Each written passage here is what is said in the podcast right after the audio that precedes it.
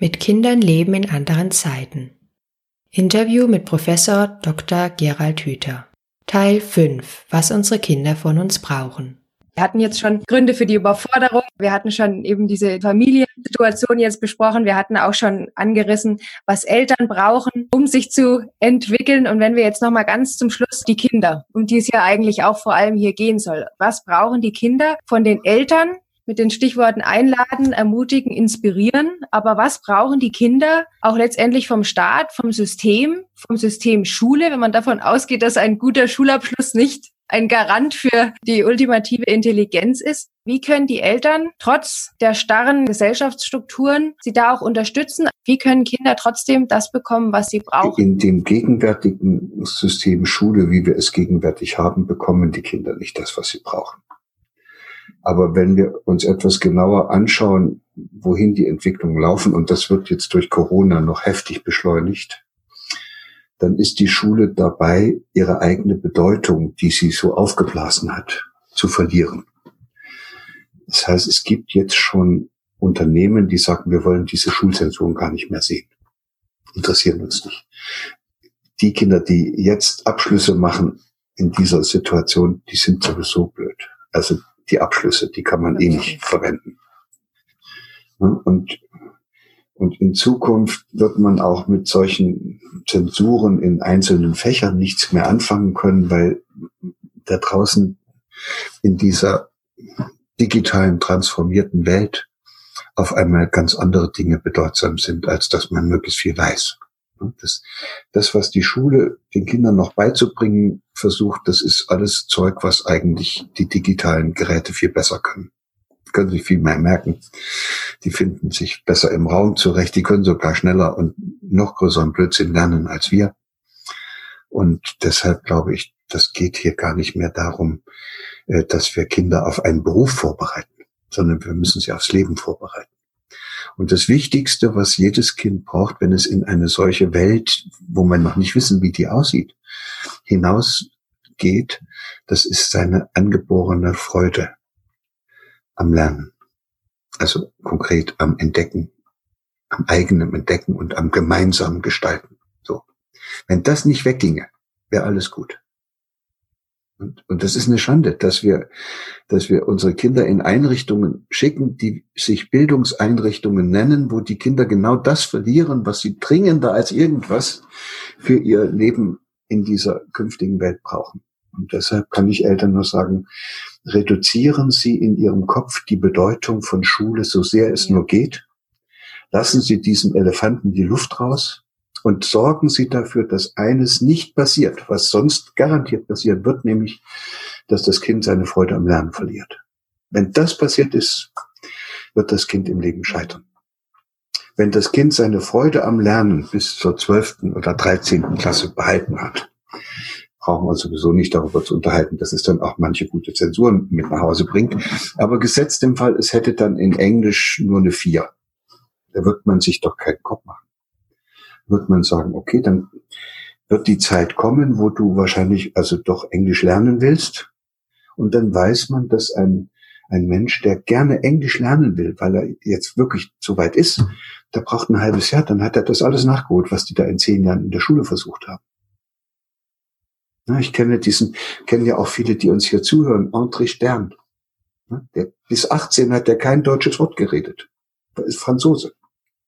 Und dann hat er sich aus Gründen, die ich noch immer nicht ganz genau rausgekriegt hatte, aber sein Vater kommt ja aus Deutschland, wurde als Jude aus Kassel vertrieben. Der hat dann sich in die deutsche Sprache verliebt und hat angefangen Deutsch zu lernen. Irgendwo da mit 18 oder 19. So, und und der hat das, der, der hat da keine zwei Jahre gebraucht, aber, aber das Bemerkenswerte, der spricht jetzt so gut Deutsch, dass man kaum noch merkt, dass das ein Franzose ist. Und der schreibt Bücher auf Deutsch. Der war aber nie in der Schule und hat auch nie in der Schule Deutschunterricht gehabt. Das hat er sich alles selber beigebracht. Weil er wollte. Weil er diese Lust aufs Lernen nicht verloren hatte. Und wer das nicht glaubt, der kann ja das Buch mal lesen. Ich war nie in einer Schule. Vielleicht war das sein Glück. Also hier müssen wir, ich, jetzt sage ich es auch nochmal für alle Eltern deutlich, wenn wir als Eltern jetzt nicht langsam aufwachen und der Schule ihre Bedeutung rauben. Hm? Und, und das einfordern, was wirklich für die Zukunft unserer Kinder wichtig ist, nämlich, dass die nicht viel lernen und nicht, dass sie gute Zeugnisse haben, sondern dass sie ihre Freude am eigenen Entdecken und am gemeinsamen Gestalten nicht mehr verlieren dürfen. Wenn wir das endlich einfordern würden als Eltern, dann weiß ich ganz genau, dass die Politiker, die brauchten ein halbes Jahr, dann würden die das ganze Schulsystem umbauen. Weil die wollen gewählt werden. Mhm. Und bisher können die das Schulsystem nicht ändern, weil zu viele Eltern keine andere Vorstellung haben, wie die Schule gehen könnte und weil die auch der Meinung sind, dass das etwas ist, wo man durch muss. Mhm. Ja, das muss man eben so. Und, und dass ein Kind freiwillig und gern lernt, kann, können sich die meisten Eltern nicht vorstellen. Und ein Politiker, der jetzt in der, Schu der die Schulpflicht abschafft als etwas ganz Blödes oder, oder die Zensuren abschafft oder die Lehrpläne abschafft, der macht noch ein halbes Jahr mit, dann haben ihn diese altmodischen Eltern mit ihren verqueren Vorstellungen abgewählt. Ja? Mitsamt der Medien, die das natürlich heftig dann unterstützen, dass das nicht geht und dass das ein völlig unmöglicher Politiker ist, weil der hat keine Verantwortung und der macht unsere ganze, unser ganzes schönes deutsches Bildungssystem kaputt. Und deshalb müssen wir als Eltern die Mehrheit werden. Und dann geht alles von alleine ich habe die Hoffnung, dass jetzt immer mehr junge Eltern kommen, die sich nicht mehr damit zufrieden geben, dass die Kinder in der Schule gute Zensuren bekommen. Die den Kindern sogar sagen, mich interessieren deine Zensuren nicht. Ich, ich freue mich nur über das, was du gerne lernst und was, was dir Freude macht. Und hau ran, ne? kriegst alle Unterstützung, aber hör auf, äh, hinter diesen Zensuren herzujagen. Das interessiert uns nicht mehr. Und dann ist natürlich, dann hat, da verliert die Schule sozusagen ihr mächtigstes Instrument. Solange alle Angst haben, schlechte Zensuren zu kriegen, können die machen, was sie wollen. Und dafür braucht es aber auch Eltern, die letztendlich ihre eigenen Erfahrungen, die sie vielleicht mit der Schule gemacht haben, hinter sich lassen können und sagen können, ja, prinzipiell kann Schule mit dem richtigen Konzept dahinter, kann es was Tolles sein und kann den Kindern auch einen Mehrwert bieten. Wenn es ein anderes Schulsystem wäre, wenn Schule wirklich diese Entdeckerlust und diese Begeisterung oder Hingabe fördern würde, wenn da Eltern wirklich dahinter stünden und wie Sie sagen, auch dann Eltern wären, die aktiv werden.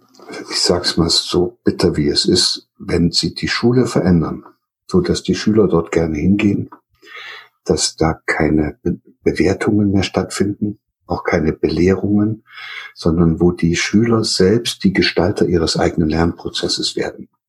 Dann kommen aus solchen Schulen junge Menschen heraus, die sind für unsere gegenwärtige konsumorientierte Wachstumsgesellschaft nicht zu gebrauchen. Mhm. Die wissen nämlich, was sie wollen. Die müssen nicht ihren Frust ständig durch irgendwelche blöden Einkäufe äh, stillen. Die lassen sich auch nicht manipulieren. Die wissen, was sie wollen. Und die setzen sich dafür ein, dass sich hier irgendwas ändert in dieser Welt und sind nicht bereit, diesen Zirkus noch allzu lange mitzumachen.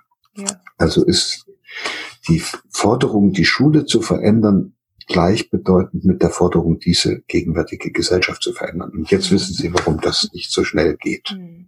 Aber was man machen kann, ist, man kann der Schule die Bedeutung rauben, die sie hat.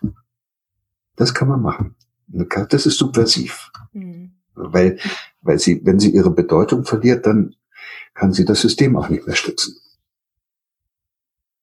Dann kommen da junge Leute raus, die zwar schlechte Schulabschlüsse haben, aber die richtig Bock darauf haben, Medizin zu studieren. Die werden die Universitäten schon aufmischen. Und bis dahin, bis die draußen sind, haben die Universitäten auch gemerkt, dass das keine Qualif kein Qualifikationsmerkmal für ein Medizinstudium ist, wenn man im Abitur 1,0 hatte. Und da, da müsste man auch mal bisschen irgendwie wissen, warum man Medizin studiert. Da müsste man ein Arzt werden wollen und nicht einer, der einen weißen Kittel anhat und viel Geld verdient.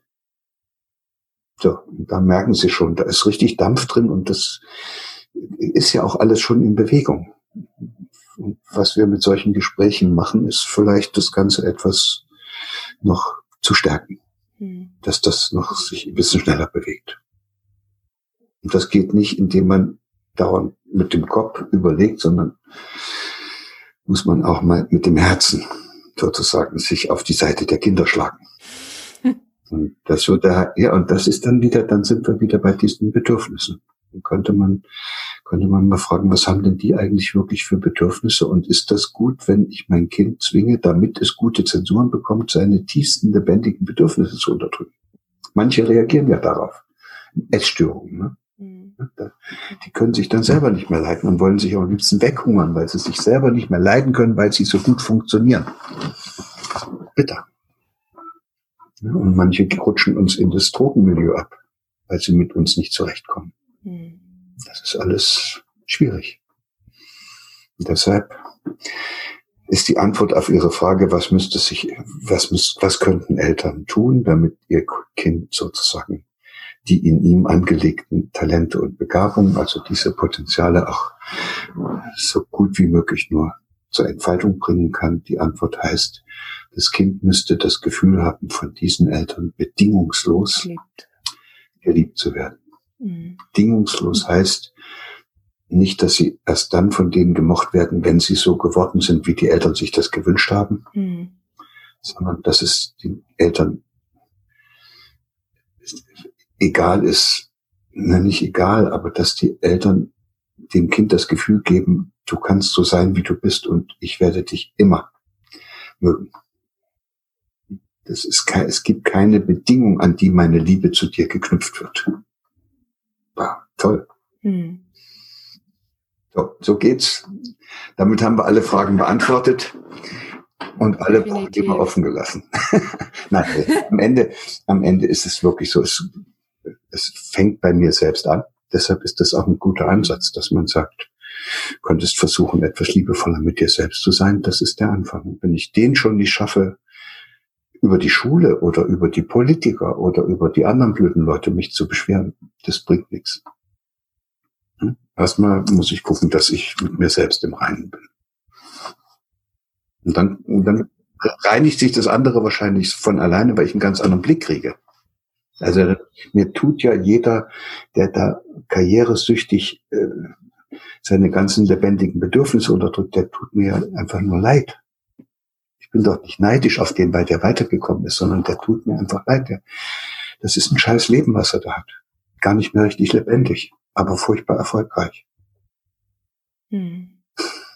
Sie haben mal so schön gesagt, die größte Herausforderung oder Aufgabe von uns fürs 21. Jahrhundert ist eigentlich das zutiefst Menschliche in sich wiederzufinden. Und da wäre eben meine Frage gewesen, was das für Sie bedeutet. Und das haben Sie mir sehr, sehr schön erklärt. Und ich glaube, ich habe das auch verstanden.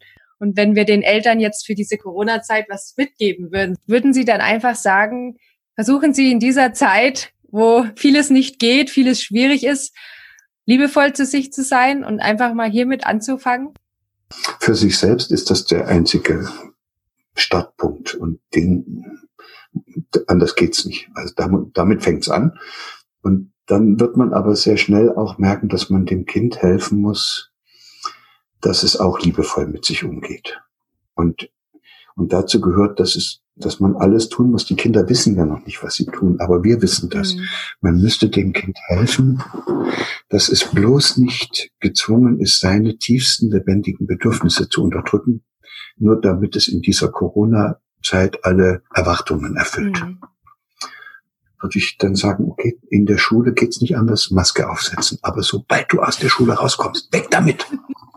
ja? Ja. Und, und, und überall, wo noch Freiraum ist, würde ich sagen, nimm das. Mhm. Und, und, und wenn du dann irgendwo im Wald mit irgendjemandem tanzt, springt, klettert auf die Bäume, euch nicht erwischen. Weil es ist eine bittere Zeit. Ich glaube wirklich, bin selten so entsetzt gewesen, dass wir Erwachsene mit unserer Angst nicht umgehen können und die Kinder sozusagen jetzt in Haftung nehmen und denen vorschreiben, was sie zu tun und zu lassen haben. Das ist eigentlich unwürdig. Das stimmt. Ich bin ganz dankbar, dass wir dieses Gespräch jetzt hier führen konnten, denn ich denke auch, wie Sie sagen, Hoffentlich gibt's den, den einen oder anderen Papa oder die eine oder andere Mama, die dann eben ganz zu Beginn dieses Gesprächs sagen, gut, wir machen jetzt was anderes, wir nehmen uns jetzt das Glas Rotwein und setzen uns auf die Couch und überlegen uns mal, was, was uns wirklich was bedeutet. Aber trotzdem für die, die vielleicht jetzt bis zum Ende gehört haben, gerade in der Zeit, vielleicht war es für die ein Funken Hoffnung, sich da doch mal, noch mal neu zu finden in der Zeit. Denn wie Sie ja auch sagen, ist es schrecklich und ist nicht schön, aber es gibt vielleicht auch jetzt gerade mal die Möglichkeit, sich dann nochmal neu zu entwickeln und nochmal neu zu orientieren und vielleicht auch mit seinem Kind, wie mit dem Mariechen, dass sich auch einfach nochmal das Kind oder die Kinder einfach zum Vorbild zu nehmen und mit den Kindern zu sein in Beziehung anstatt in Erziehung. Und vielleicht ist das dann auch eine Chance, wenn man diese Zeit dann geschenkt bekommt. Das wünschen wir uns. Ja, das wünschen wir uns. Herr Professor Hüter, ich danke Ihnen ganz, ganz herzlich für Ihre Zeit. Möchten Sie noch was loswerden am Schluss? Nein, ich glaube, wir haben versucht zu erklären, was wir verstanden haben und den Rest haben wir eben auch nicht verstanden. Wunderbar. Ich danke Ihnen ganz, ganz herzlich und jetzt wünsche ich Ihnen noch einen ganz schönen Abend und danke nochmal, dass Sie sich auch Ihren wohlverdienten Feierabend wahrscheinlich hier mit uns rumgeschlagen haben. Für mich war es sehr, sehr bereichernd, sehr inspirierend, einladend, ermutigend. Ja, und ich hoffe auch, dass unsere, unsere Hörerinnen und Hörer davon auch ganz viel profitieren können. Das hoffe ich auch. Vielen Dank für diese Einladung. Und ich habe das sehr gerne gemacht. Ich lerne ja bei solchen Gesprächen auch selbst noch mal jedes Mal ein kleines bisschen mehr. In diesem Sinne, machen Sie gut weiter, bleiben Sie beißen, gehen Sie liebevoll mit sich selber um und grüßen Sie mir all diejenigen, die Ihnen dabei helfen. Dankeschön. Tschüss, Tschüss auf Wiedersehen.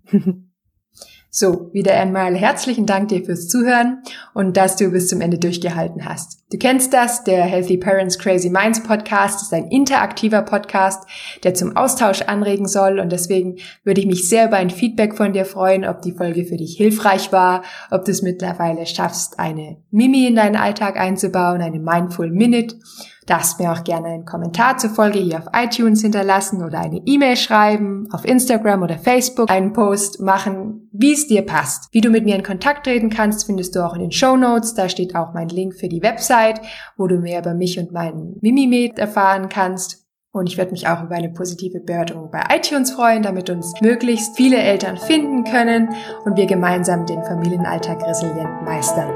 Um auf dem neuesten